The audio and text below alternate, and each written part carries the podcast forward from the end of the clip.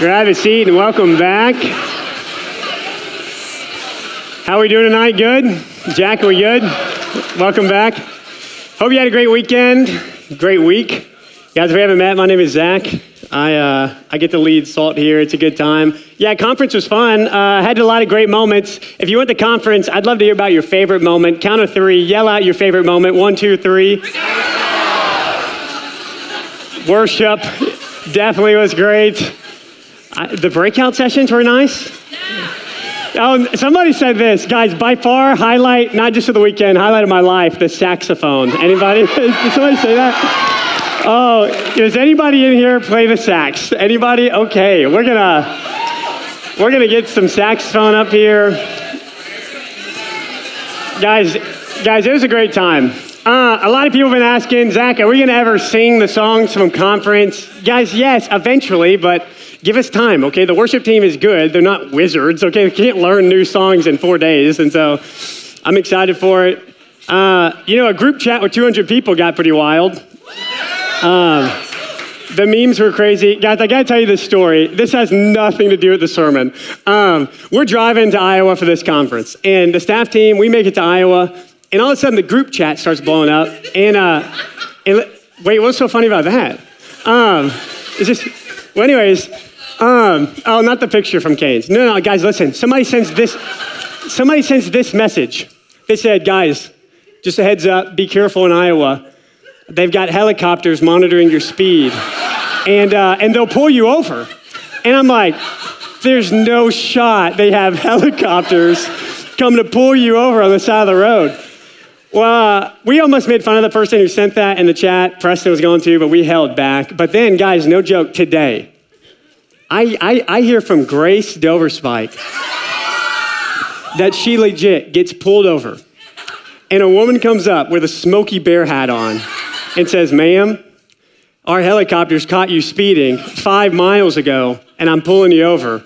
85 and a 65. Here's your $100 ticket. And uh, to be honest, I'm not sure I still believe that, but there are helicopters in Iowa that might catch you speeding. So, hey, speaking of Grace Doverspike, um, one, of, one of my highlights, guys, I'm being serious. Apparently, there are helicopters in Iowa monitoring you. So, taxpayer dollars, man, what are they doing in Iowa? oh, guys. Hey, shout out Grace. One of my favorite moments from the conference. If you guys can't tell, we're a church planting network. We love, to, we love to plant churches at major university centers, and we are about to send our first Michigan State Spartan on a church plant, and it is Grace Doverspike going, going to Greeley, Colorado with our friend Drake. Uh, so that was a highlight for me.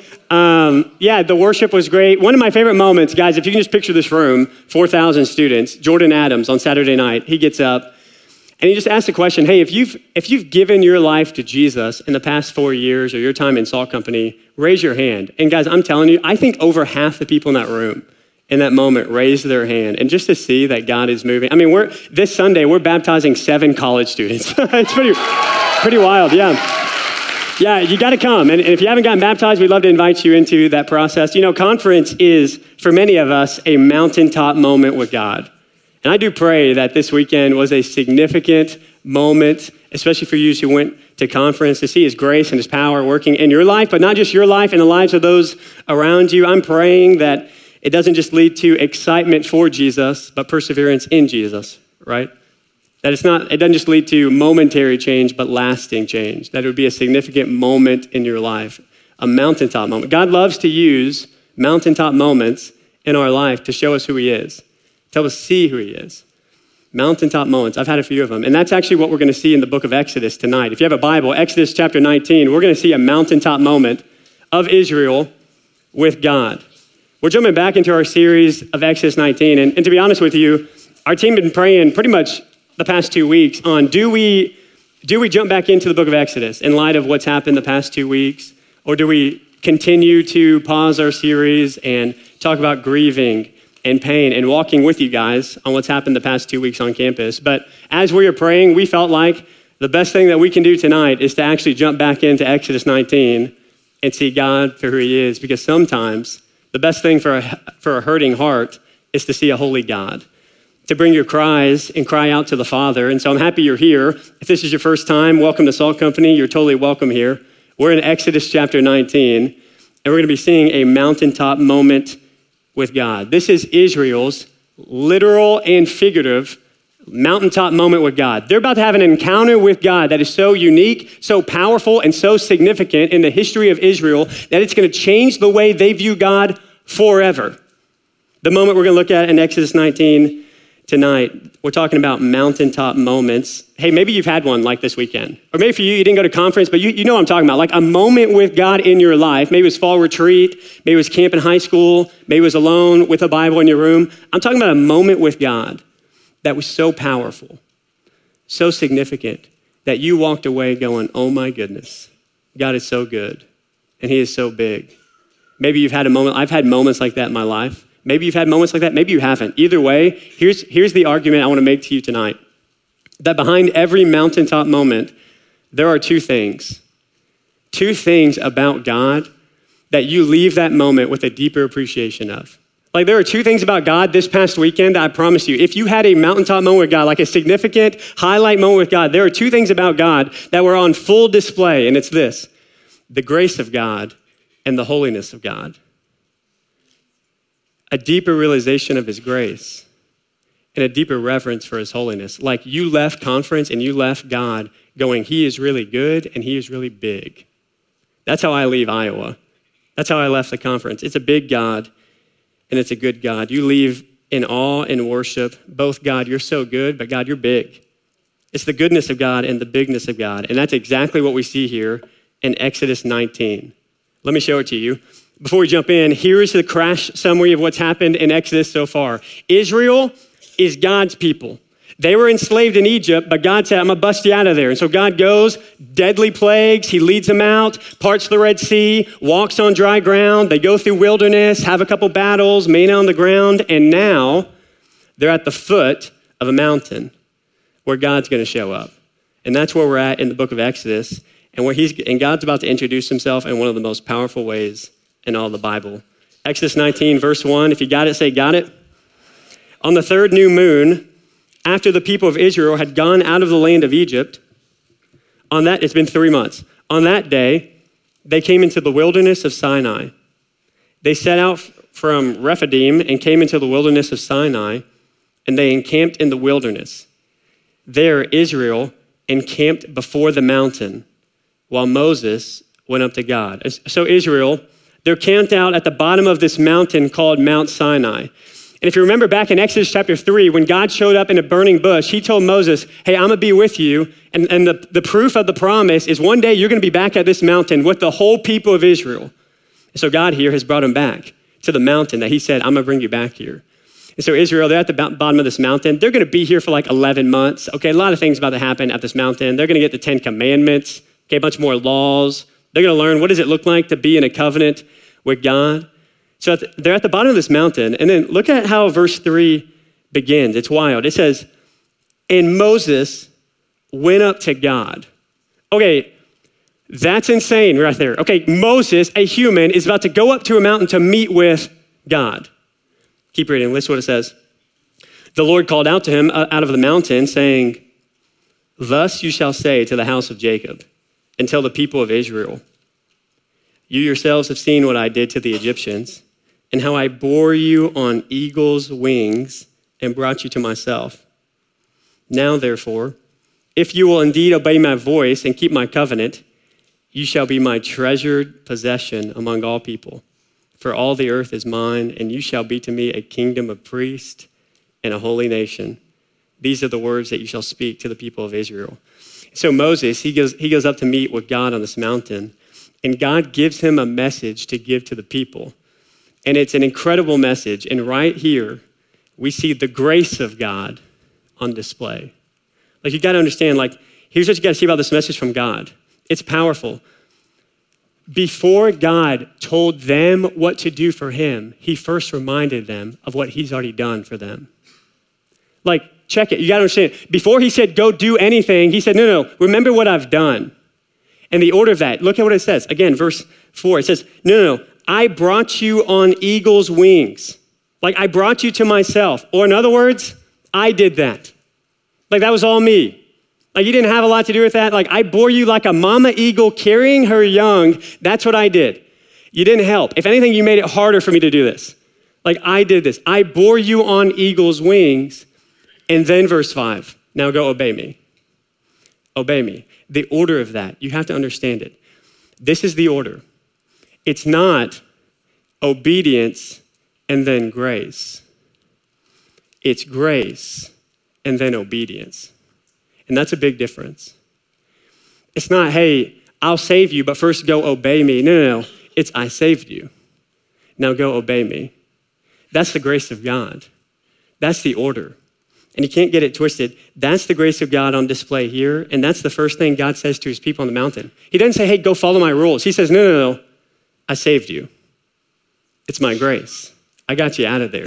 That's the message of Christianity. It's the core of the message of the Bible in Exodus 19, but also the core of the Bible together. Listen, we don't come here tonight and worship God and live our lives trying to get grace. No, no, no. We're here tonight because we already got grace. We got grace in Jesus Christ. It's His grace that saved us, and it's His grace that transforms us. We didn't initiate it, God did, but so many people get the message of Christianity twisted. They think you got to obey God to get grace.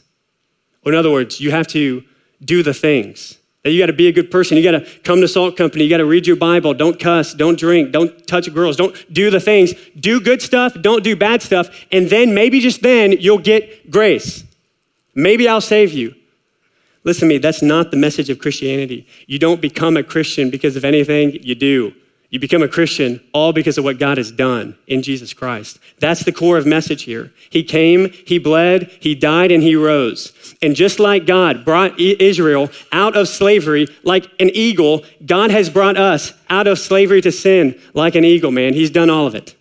It's all grace. Big grace people here. We did nothing.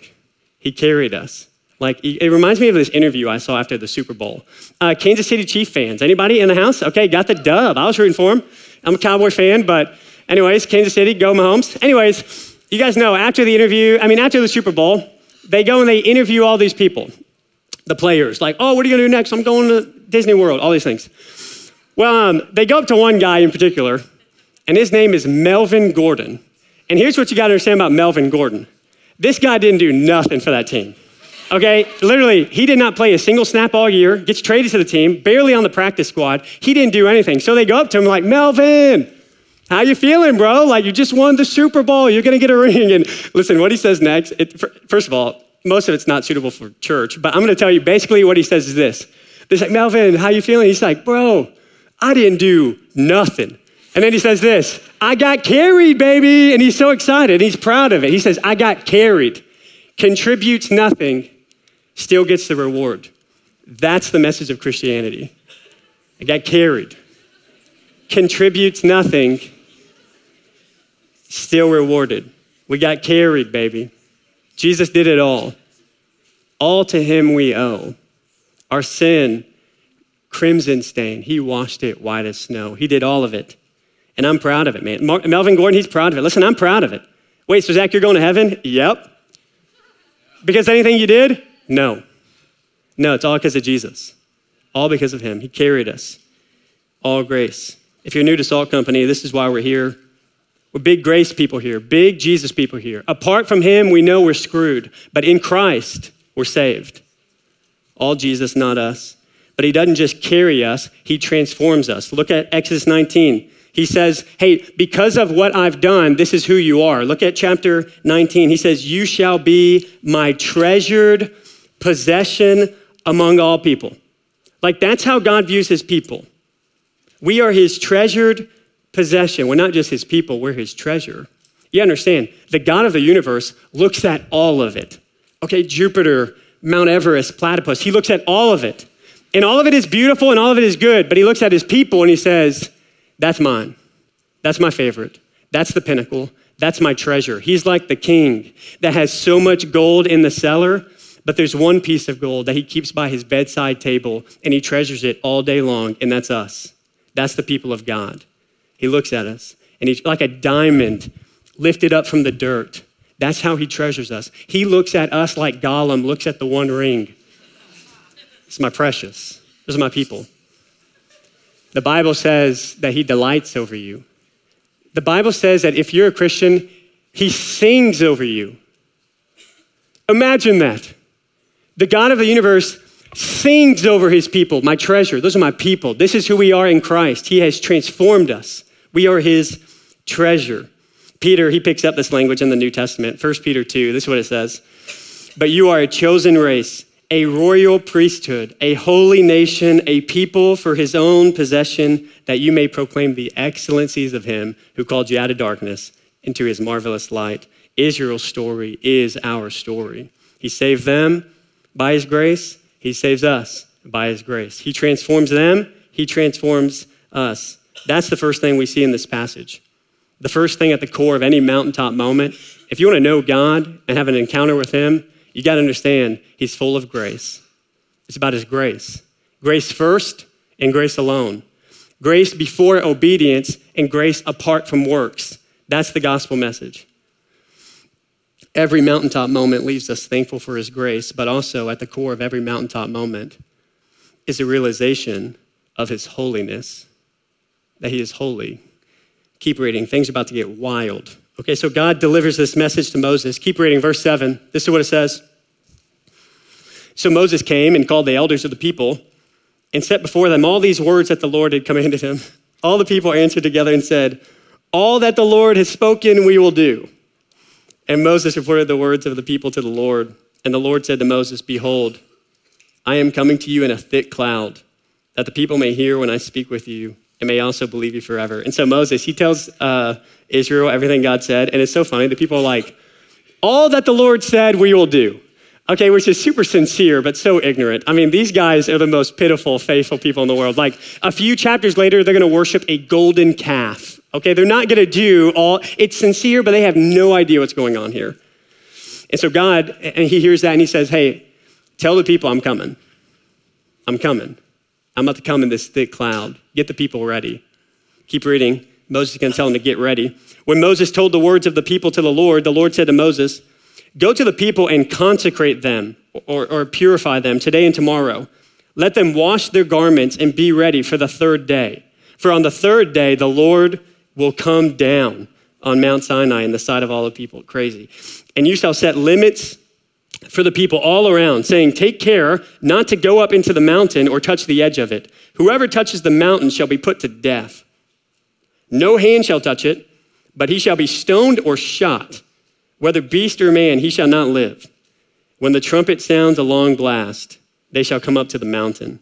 And so Moses went down from the mountain to the people, consecrated the people. They washed their garments, and he said to the people, Be ready for the third day. Do not, do not go near a woman. And so God tells Moses, Hey, I'm about to show up, but the people aren't ready to meet me yet. And then he begins to tell them to do some stuff, which is strange. Okay, so you guys need to go wash your clothes. And then set up like an imaginary perimeter around the mountain. And if you cross it, dude, you're gonna die. Like that's that's what he says. You're gonna get shot, not by gone by an arrow, stoned, or the hand of God is gonna kill you. And don't have sex for two days. Like I read that on the surface, it's like that's pretty strange. Like what what in the world are all these little rules that God is doing here? Like it seems like God's on the high horse, like the mountain. Like, hey, don't come near me, or I'll kill you. Like that's strange. But we, what you have to understand here, underneath it, like on a deeper spiritual level, there's something going on that's extremely important.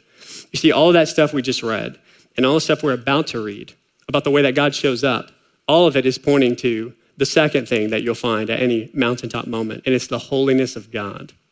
That God is holy.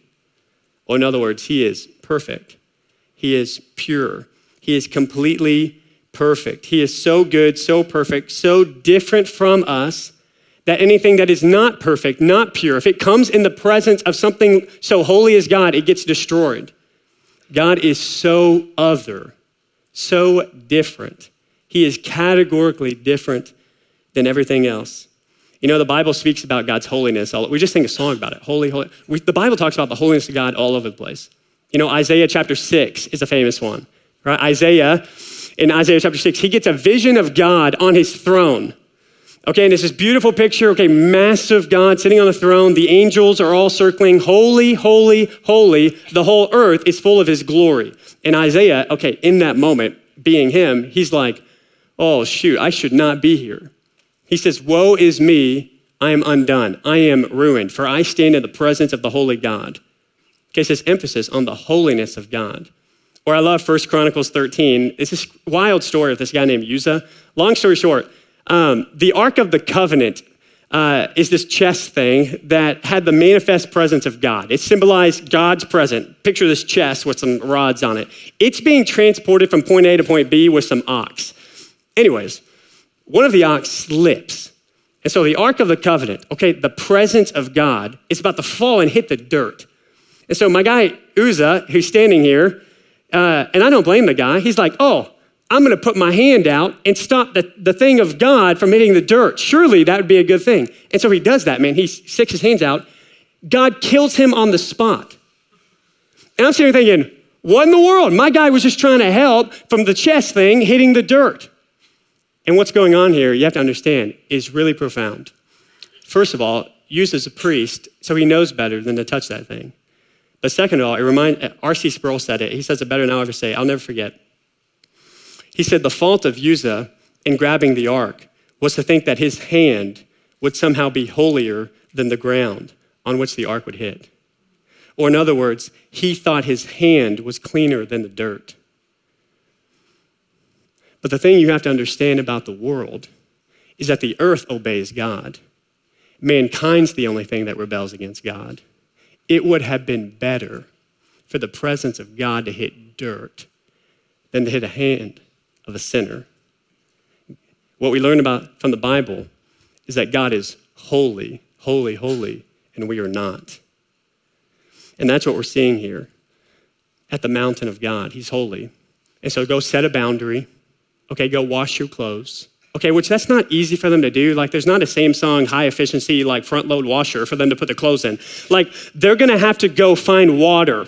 Two million people. It's gonna take them two days to do this. So they wash the clothes. And Moses says, Hey, go get clean and stay clean because God is coming. And then on day three, God shows up. Look at what it says in verse 16. On the morning of the third day, there were thunders. Try to picture this, man. There were thunders and lightnings and a thick cloud on the mountain and a very loud trumpet blast, so that all the people in the camp trembled.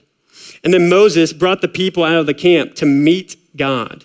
And they took their stand at the foot of the mountain. And now Mount Sinai was wrapped in smoke because the Lord had descended on it in fire. The smoke of it went up like the smoke of a kiln, and the whole mountain trembled greatly. And as the sound of the trumpet grew louder and louder, Moses spoke, and God answered in thunder.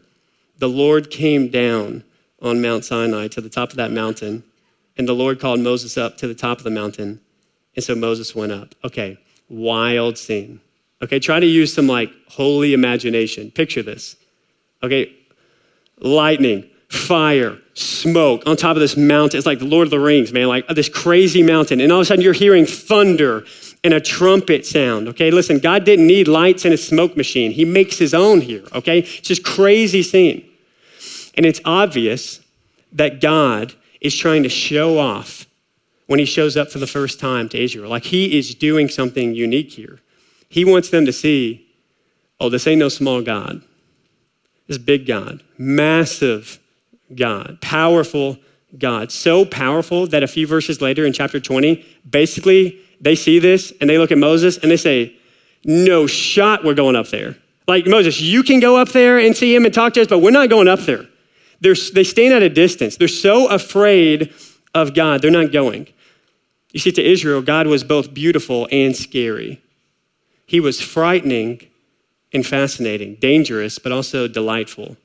It's like skydiving or, or like rock climbing or bungee jumping. Anybody ever been bungee jumping before? Anybody? Wow, brave people. It's thrilling. It's thrilling and it's exciting, but it's also fearful. And that's how they view God. This God is fun to be near, but I'm afraid to get close. He's safe, but he's dangerous. That's how they viewed the Lord. They saw God for who he is, and the response was awe and trembling. Okay, now take a step back. So we just read Exodus 19, and reading this text and, and, and, thinking about what we just saw, it begs the question all week, man. I've been, I've been reading this text all week and all day, And it just begs the question do we view God like that? Like, like do, do y'all view God like this? Like, how different is this God from the God that I see? And, and how different is the way they approach God from the way that we approach God? Like, like a lot? Like, sure, there's, there's discontinuities between them and us. Like on this side of the cross, Jesus came, we're New Testament believers. Like, there's difference here.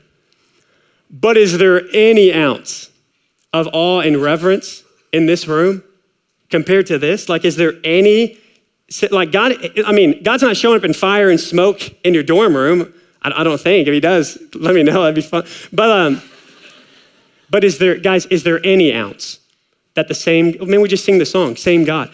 Is there any ounce that the same God here is, is the God you worship? That's the question, man. If you're anything like me, man, you come into a room like this Thursday night, Sunday mornings, you open the Bible, and I'm just so quick just to waltz into the presence of God without even thinking about it. Like, yes, Jesus is our friend and God is our Father, but He is the holy God of the universe. He is the creator. Okay, I, man, all the time. Not, I come into the presence of God, not realizing the magnitude of what we're doing here. Like you spend all day on Thursday, man, just you you sleep in, you're doing school, you do not think about the things of God, you don't pray, you're distracted, and then you show up late and you try to worship God without a heart prepared, without standing in awe and wonder. I think as a generation, we've lost the art of wonder and awe. We're so distracted by the man made stuff, the screens, the technologies, that we don't spiritually look up. You got to realize we don't just come here tonight to meet with friends. We don't just come here tonight to meet together. We come here tonight to meet with God. And that's different, man. That's different. It's not just any God, the Holy One, the Creator God, not some small, diddly God that you can put in a box. Does your view of God fit in the world? Or another question is can your world contain your view of God? Or is your God so big, so holy, that you're blown away in awe and reverence. That's what conference does for me. Like, bro, I'm sitting there. I mean, I'm sitting in this room too, 400 people. I'm sitting here thinking 4,000 people in this room, all worshiping the same God. Man, I started thinking about, okay, 4,000 people who, man, if they're Christian, God has saved each one of them, meaning they all have a story. They all have a journey. They all fell into sin. They all have a past. And yet God has saved each and every one of them. And somehow this God is able to have a personal, real, individual relationship with all 4,000 people. Holy smokes! That's crazy. And to think that He would come close to us. And we're all singing songs to Him and kneeling down and praising God. You leave that and you go, God is big. Like, He's good, His grace is good, but that's a big God. That's a holy God. Every mountaintop moment in my life has left me feeling in awe of who God is. He is so much bigger than we can imagine. Everyone, literally all of us right now, are currently underestimating how big God is because you can't overshoot it. He is big and He is holy. And so that's what we have in Exodus 19 grace and holiness, unconditional love and awesome power. That's what we see in Exodus 19. But if you're anything like me, man, you read this and all, there's a lot of questions that come to mind. And the question I've been asking is now, wait a second. Like, does that mean we should just come in here and like quiet solemnness and not say a word and just kneel in fear and trembling like, is it all gloom and doom in the Christian life? Like, is there any room for joy in the Christian life? Like, are we supposed to just come to God and just total fear and, and awe and not say anything? Like, hasn't Jesus changed anything? Like, what's the difference? Like, do we, like, if God's not showing up in fire and smoke, are we doing something wrong? And it's actually an interesting question to ask. Like, what is the difference between us today in Israel back then, like New Testament believers compared to Exodus 19. There is a difference. And I want to take you to Hebrews chapter 12 to show it to you. Leave Exodus. We're not coming back to Exodus. Go to Hebrews 12. Hebrews 12 is at the end of your Bible. The author of Hebrews is going to do something with this question. He's going to answer the question that I just asked. Like, is there a difference between the way that we relate to God today and how they related to God in Exodus 19. Hebrews chapter 12. If you, if you don't have it, it'll be on the screen. Basically, the author of Hebrews, he's going to point out a massive shift in the reality between the way they viewed God then and the way we now get to view God today. Hebrews chapter 12. This is what it says in verse 18. He's writing to Christians, and he says this For you have not come to what may be touched a blazing fire, and darkness, and gloom, and a tempest, and the sound of a trumpet, and a voice whose words made the hearers beg that no further messages be spoken to them. For they could not endure the order that was given. If even a beast touches the mountain, it shall be stoned. Indeed, so terrifying was the sight that Moses said, I tremble with fear. So he writes, looking at Christians, and he says, Look, look we don't go to physical mountain. Like us today, we're not going to a mountain, like a, something that we can touch. Like there's not gloom, doom, ain't no fire and trumpet in this. And he's talking about what? He's talking about Sinai here. He's literally talking about Exodus 19. And he says, No, man, we don't go to that mountain that can be touched. And then he says something, some of the most epic sentences in the Bible. Verse 22, this is what it says. It gets good. But you have come to Mount Zion, to the city of the living God, the heavenly Jerusalem and to innumerable angels in festal gathering, and to the assembly of the firstborn who are enrolled in heaven, that's us, and to God, the judge of all, and to the spirits of the righteous made perfect, and to Jesus, the mediator of a new covenant, and to the sprinkled blood that speaks a better word than the blood of Abel. That is what we come to. And that's good news right here. Like, that's a hype statement right here. What he's saying is this, guys, that as believers, we don't approach God exactly the way they did in Mount Sinai. No, there's a shift. We don't go to Mount Sinai, we go to Mount Zion. And that's a difference. And notice the imagery here. Okay, use your holy imagination. Again, it's a wild scene. It says we go to the city of God. Okay, a heavenly city filled with innumerable angels, okay, or a lot of angels. Okay, all bowing down and worshiping Jesus. And it says in festal gathering, or in other words, a festive gathering, or in other words, a freaking party is going on. And they're all worshiping God. They're all celebrating the Lamb who was slain. And it says Jesus is there, the mediator of a new covenant. That is what we do when we come to worship God. Like when you approach God, that's how we approach Him. And it's incredible, man.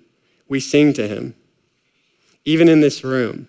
Like, what's going on in a deeper way? When, when the band comes back up and they're singing, what's going on in a deeper, more real way is that we are entering into the presence of God and we're joining in on the song that never ends. Like your future reality and your present reality come together. The veil is thin between heaven and earth. That's what's happening when we worship. You got to use your imagination, a holy imagination, to see what's actually happening here. But even though we go to the new city, we don't lose awe and reverence. Look at verse 28 of Hebrews 12.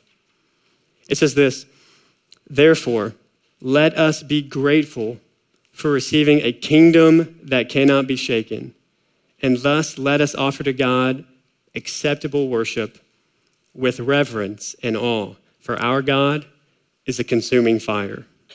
You see, we still come to God with reverence and awe for who He is. He is still a consuming fire. This is how we worship. We're thankful for His grace and we stand in awe of His holiness. And so, what's the difference? Oh, there's a big difference between Exodus 19 and 2023. And the difference is Jesus. He is the difference. Like it's Jesus. Jesus has changed everything. Look at what it says about him here in verse 24. It says, it's super profound. It says, Jesus is the new mediator. He's the mediator of a new covenant. What in the world is a mediator? It's someone who goes between, someone who stands in the gap, someone who brings two parties together. And when we talk about the grace of God and the holiness of God, that is exactly who Jesus is. He is the embodiment of grace. He is the exact embodiment of holiness. Like Jesus is full of grace and he is full of holiness. He is both willing and able to close the gap, full of grace to lay down his life, and full of holiness to, to meet the need. He is both willing and able to save you. That's who Jesus is. And now, man, we're under a new covenant. Like we're not under an old covenant of law, we're under the new covenant of grace. Like, like we don't go to Mount Sinai no, no, no. Our future is Mount Zion, and there's a big difference. You see, the law came down on Mount Sinai, but grace flows like rivers from Mount Zion. Sinai was an earthly mountain, Mount Zion is a heavenly one. Sinai was in the wilderness, Zion is in the city of God. Only Moses could ascend Sinai, all of us going up Mount Zion. Jesus was the mediator on Zion. Even though Moses, he was the mediator on, on Sinai, but Jesus is the true and better Moses, the greater mediator. And we're going up with him. Law, grace, old covenant, new covenant, from one mountain to the next. And smack dab in the middle of those two mountains stood another mountain, Mount Calvary. And thank God for that mountain, because that's where Jesus hung between two sinners. You see, Jesus ascended Mount Calvary so we might ascend Mount Zion. Amen? That's what it's about. He paid for our sin. Every mountaintop moment up with God centers on that mountaintop moment of Jesus. Every significant encounter with God centers on the cross. You want to have a moment with God? Look at the cross. You want to encounter the God of Exodus 19? Look at the cross. Go to him. Jesus, full of grace and full of holiness, on full display. So I'll close with this. If you're not a Christian in the room, like, bro, like you do not know Jesus, okay, you got invited here by a friend, or maybe you're still trying to figure out the Jesus thing, like, first of all, I'm glad you're here. I hope you keep coming back here. But the thing you got to hear from me is this the greatest threat to your life, it's not your badness it's God's goodness. Like the greatest threat to your life is not that you do bad things, it's that God is really good. Like His holiness, that's not good news to you, that's bad news. You can't enter into the presence of a holy God. You can't do it. You can't bring your body into the presence of a holy God on your own. Like, but the good news is this while the greatest threat to your life might be the goodness of God, the greatest gift to your life, or the holiness of God, the greatest gift to your life is His grace. He stands ready to receive you. You don't got to stand at the bottom of the mountain. No, no, no. You can come up and be carried by the arms of Jesus. That's the good news. I hope you'll do it. And if you're a Christian in the room, if you're a Christian, you ought to be encouraged. But here's what I'd say to you your view of God is too small. It's too small. He is he is so holy and so good. He is better than you think and bigger than you realize. And that's good news. And so pray and ask God, man, be with me. Whether you're coming off the worst two weeks of your life or the greatest weekend of your life, He is with you. He is there. God is with you, God is for you. He is both holy and full of grace. He is dangerous but safe. Let me pray